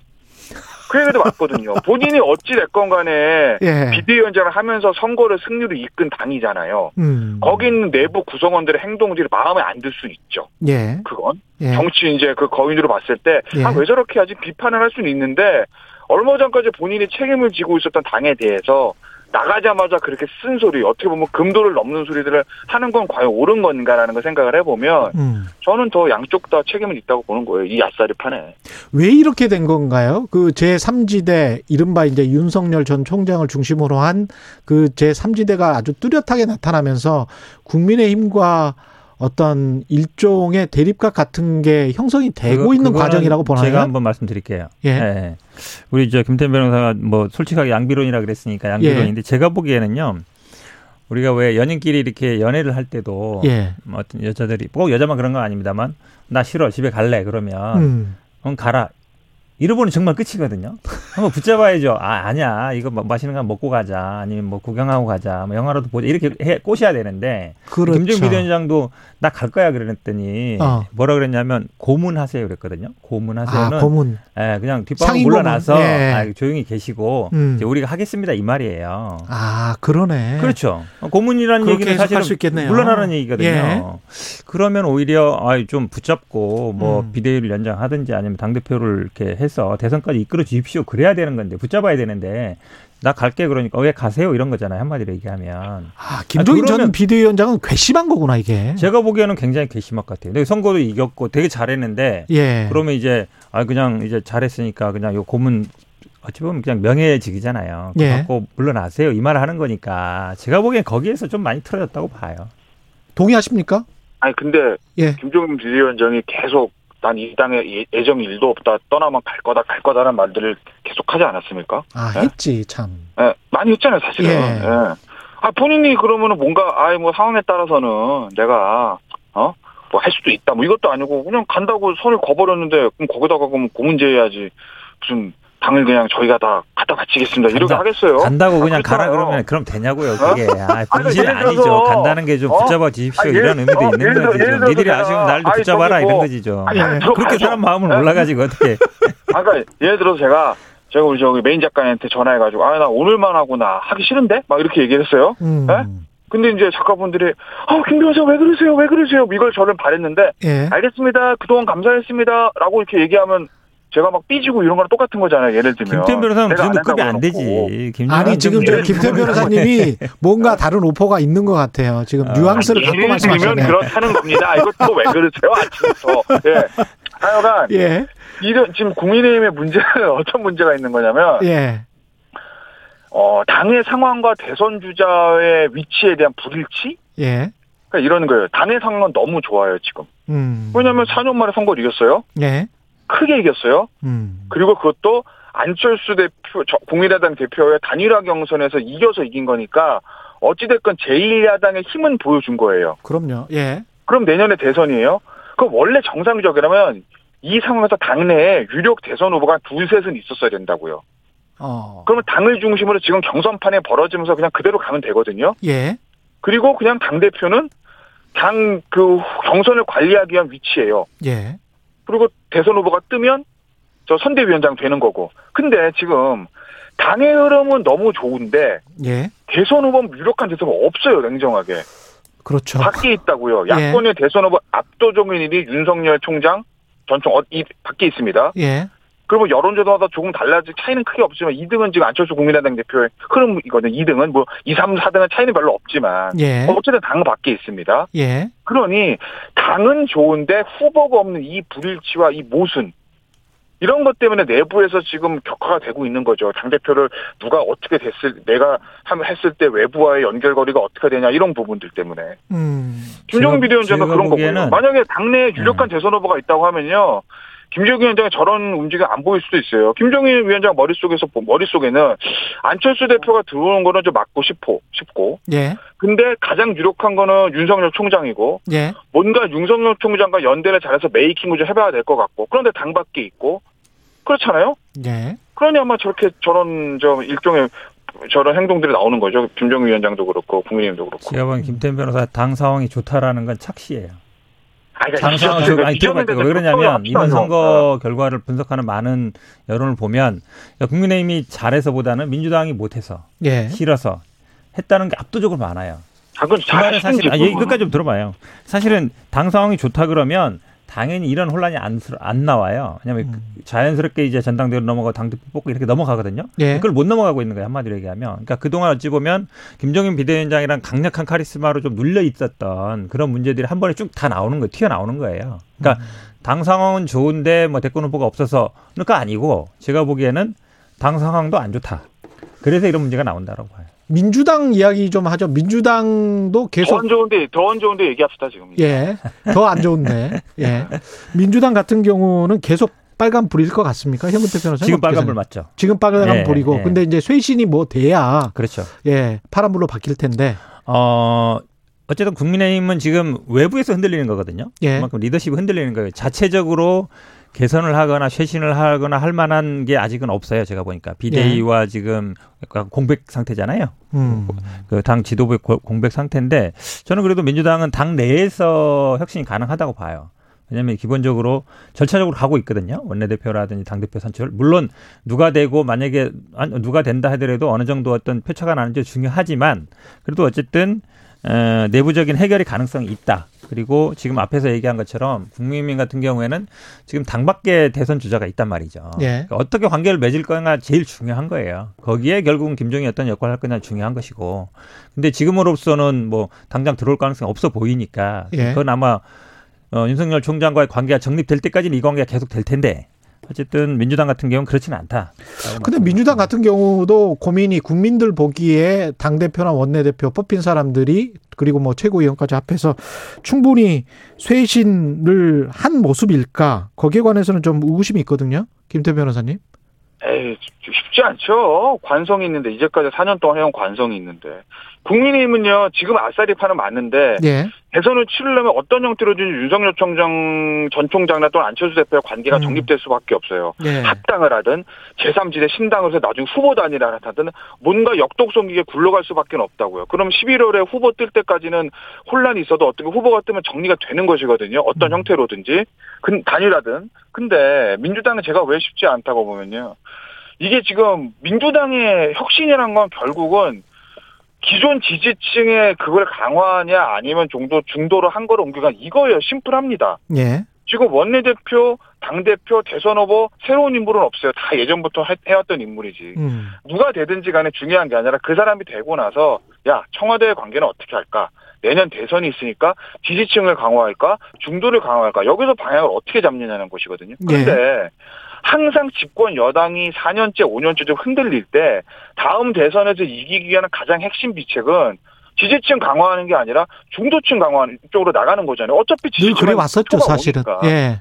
항상 그런 쪽들이 저 선거를 이겨 오잖아요. 음. 그럼 민주당에서 중도층을 강화하는 데에서 가장 중요한 건 소위 말하는 친문 강성 지지층과의 관계 설정. 그들이 자기 목소리를 내는 소신을 내는 저 의원들한테 보내는 문자 폭탄의 문제를 어떻게 정리할 것인가 이건데 음. 아니 지금 무슨 뭐저 되고 나서 저 선거 지고 나서 초선 의원들이 뭐 아 이거 이래서는 안 됩니다. 뭐 당을 좀 뭐 체질을 개선해야 된다는 얘기하고 조국 전 장관 문제 해결해야 됩니다. 다섯 명 그렇게 얘기했잖아요. 예. 그러다가 문자 폭탄 맞고 그러니까 그 초선 의원 다섯 명 중에 한 사람은 아 사실 제 뜻은 그게 아니고요. 꼬리 내리고 신현영 의원 예. 오세훈 시장 방역이 괜찮은 것 같은데요. 음. 당내에서 얘기 못했던 얘기 저는 그거대로 주장하고 있었는데 얘기 못했었는데 맞는 것 같습니다. 그러다가 문자 폭탄 맞고 음. 이 흐름들이 계속이 되는 한 누가 당 대표가 되고 누가 원내 대표가 되고 누가 대선 후보가 돼도 음. 중도의 표를 얻긴 쉽지 않을 거다. 이걸 해결된 해결 되시겠어요? 안 될 것 같은데 제가 봤을 땐. 당 안에서의 중도의 목소리를 포용하는 그런 모습을 보여줘야 된다. 그런 말씀이신 것 같아요. 아 그렇죠. 예. 어, 저도 뭐 중요하다고 봅니다. 왜냐하면 음. 결국은 선거라는 거는 중도층을 공략할 수밖에 없는 것이고, 그래야만 이 사실은 대권도 가능하다고 보고요. 근데 지금 이제 당내에서도 여러 가지 얘기들이 나오고 있어요. 오늘 아마 뭐 오후 점심 때쯤에는 아마 원내대표 공성 발표가 될 것 같은데. 그렇겠죠. 그렇죠. 예. 지금 아마 예전에는 이 박원주 의원 같은 얘기들이 잘 안 나왔었죠. 음. 지금 왜냐하면 뭐 상임위 재배분도 하겠다 그러고 예. 지금 뭐 어, 검찰 개혁이나 언론 개혁도 다음 정부로 좀 넘기자 그러고 예. 지금 뭐 또 이 지금 얘기하는 강성 지지층들 문제도 좀 잦아야 된다 이런 얘기 나오는 게 결국은 얘기 나오는 거거든요. 예. 물론 제가 봐도 뭐. 뭐 원내대표 선거는 굉장히 어렵다고 합니다 예측이 어떻게 나올지 모르지만 윤호중 의원이 아무래도 좀 앞서간다는 게 여- 중론인 것 같은데 박원주 의원도 이런 얘기들을 할 수 있는 것 자체가 저는 그래도 이런 길이도 있기 때문이다라고 보여요. 그러니까 그런 부분들 다 신경 쓸 걸로 보고 있습니다. 마지막으로 김태 변호사님. 예. 오늘 민주당의 연내대표 경선 결과가 굉장히 중요하죠. 누가 되느냐 표차, 의원들의 표심이니까. 예. 근데 말씀하신 대로 방한주 의원은 조금 중도를 강화하는 축의 어떤 그런 워딩들이 나오는데 윤호중 의원은 아니잖아요. 개혁을 더 강화해야 된다. 뭐 이런 목소리들. 근데 만약에 윤호중 의원이 압도적으로 당선이 되면 의원들이 어디로 힘을 실어준지 보이는 거거든요. 그럼 당대표 흐름도 마찬가지일 거고. 그러면 제가 아까 말씀드렸던 중도를 좀 나아가는 일종의 민주당 입장에서 조금 우클릭이겠죠. 예. 그게 과연 가능할까? 대선을 앞두고. 예. 쉽지 않을 거다. 저는 그렇게 보는 거예요. 예. 왜냐하면 당 대표 후보 나온 세 분들도 다 이 문자 폭탄 얘기가 나오면 아, 뭐, 그것도 당심의 일환입니다. 이렇게 이제 툭, 그냥 퉁치고 넘어가려고 그러는 거거든요. 예. 그럼 그거만? 원내대표나 민심 어떻게 하실 반대로? 갈 가능성이 있어요. 예. 원내, 원내대표가 누가 되느냐에 따라 가지고 당대표 어느 쪽으로 힘이 실리는 게 좀 반대 방향으로 갈 가능성이 반대 있어요. 방향으로. 네. 예. 정리하겠습니다. 오늘 말씀 감사하고요. 여의도 신호등 현근택 변호사 그리고 김태현 변호사였습니다. 고맙습니다. 두 분. 네, 고맙습니다. 감사합니다. KBS 일라디오 최경련의 최강시사 듣고 계신 지금 시각은 8시 46분입니다. 여러분은 지금 KBS 1라디오 최경영의 최강 시사와 함께하고 계십니다.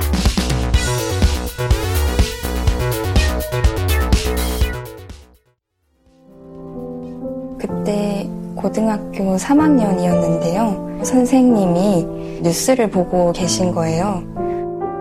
뭐, 우리도 몇 년 전에 수학여행 갔다 왔는데, 제주도로 갔다 왔는데, 배도 탔는데, 어, 어떡하냐고 막 이러고서 동시에 금세 고3이라는 핑계를 대기도 했지만, 조금씩 멀어졌던 것 같아요. 그래서 참사 초기의 상황들은 대략 기억이 나는데, 음, 그 뒤로 갈수록 조금씩 흐릿해져 가는 것 같아요.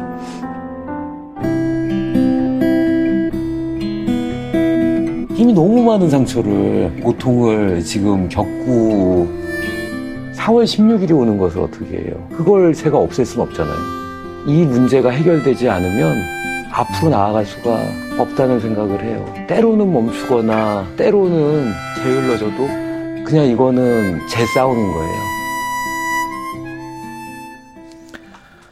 7년 지났습니다. 2014년 4월 16일 당시 우리는 각자의 자리에서 뒤집힌 세월호를 지켜볼 수밖에 없었죠. 잊고 싶어도 잊을 수 없는 그날의 이야기 영화 당신의 4월 제작 감독한 주연 주연숙 감독 이야기 나눠보겠습니다. 안녕하세요. 예, 안녕하세요. 예. 당신의 4월 4월 1일, 1일에 개봉했습니까? 네, 네. 예. 개봉했습니다. 어, 어떻습니까? 어, 우선 지금 워낙 코로나 시기이기도 하고 예. 그다음에 세월호 영화이 기도 해서 음. 장애물이 외적 장애물이 많은데 근데 지금 상황에 비춰보면 되게 나름 예 음, 많이 있다. 예 많이 봐주시고 계시고 예. 그리고 우선 세월호 다큐여서 아 볼 거를 좀 음. 미루고 계시다가 막상 보니까 힘들어서 예 그러니까요 예. 사실은 다시 보는 게 좀 힘들죠. 예. 예. 어떤 근데- 내용인지 여쭤봐도 될까요? 예. 어, 우선 어, 말씀하셨던 2014년 4월 16일 그날을 목격한 시민들의 이야기예요. 그래서 예. 그 당시 이제 침몰하는 과정을 우리 모두 사실은 생중계로 지켜봤잖아요. 그, 그랬죠. 예. 그래서 가졌던 세- 여러 생각들, 그 당시에 받았던 충격, 음. 그리고 그 이후에 일련의 사건들이 또 주는 충격들 그런 것들을 좀 이야기하는 그런 영화예요. 음. 그래서 등장 음. 인물들이 어떤 분들입니까? 음, 그좀 평범하신 분들을 되게 찾으려고 노력했었는데, 예. 그, 그 청와대 앞에 그 서촌이라는 동네가 있잖아요. 음. 예, 서촌 그, 있죠. 네. 예. 그 동네에 서 카페를 하시는 카페 음, 사장님. 예. 그래서 이분 같은 경우에는 이제 유족들이, 유가족들이 워낙에 청와대 앞에 많이 오셨으니까, 예. 그래서 이제 그 모습을 내내 지켜보신 거죠. 음. 음, 아마 유족을 만나 보셨 던 분들은 아시겠지만 너무 그 슬픔이 크니까 다들 좀 처음에는 당황하시고 예. 무서워하시기도 하거든요. 근데 이제 그렇죠. 그런 예. 모습 이었다가 이제는 이제 함께 무언가를 하고 계시는 그런 분이세요.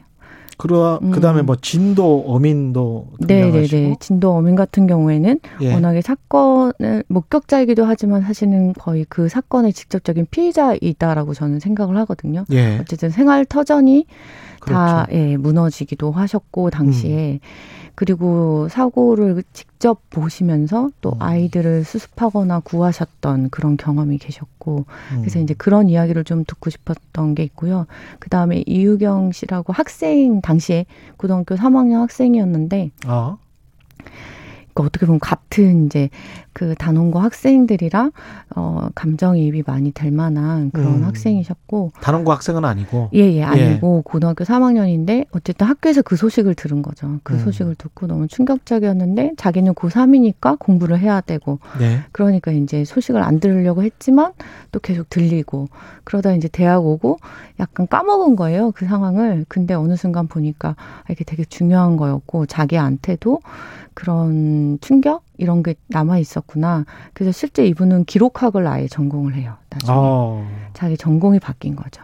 인생이 바뀌신 분들이 많은 것 같습니다. 네, 제가 네. 아는 어떤 분도 어, 학교 교육 그 공교육 다 포함해서 회의를 느끼고 아예 그냥 그 홈스쿨링을 하시는 분들도 있거든요. 그다음에 예. 본인 직업도 이제 그 다니던 회사가 있었는데 그만두고 직접 아이들을 가르치고 뭐 그냥 프리랜서로 활동하시는 그런 분도 생기시더라고요. 예. 네, 저도 그런 분들 되게 많이 만났었거든요. 예. 예.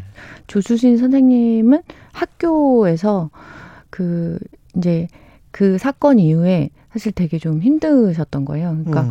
그 이후에 이 선생님이 그 전에도 저는 그 이 선생님 되게 훌륭한 선생님이셨을 것 같은데 예. 그 이후에 아이들 이랑 더 많이 그 아이들의 인권이라든가 이런 부분에 대해서 더 많이 고민하시고 그랬던 선생님 이야기도 담았고요. 뭐 우리 가치관이랄지 세계관이랄지 이런 것들이 많이 변해 버린 사건이죠. 그래야만 할 것 같고 영화 속에서 어떤 가장 인상 깊었던 말이나 장면 같은 게 있나요? 이게 거의 이제 다큐멘터리 영화네요. 그러니까. 네네네. 예.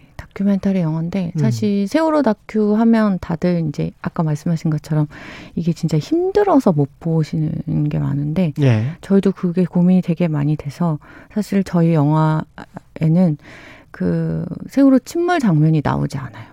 아, 예, 그렇군요. 예, 예.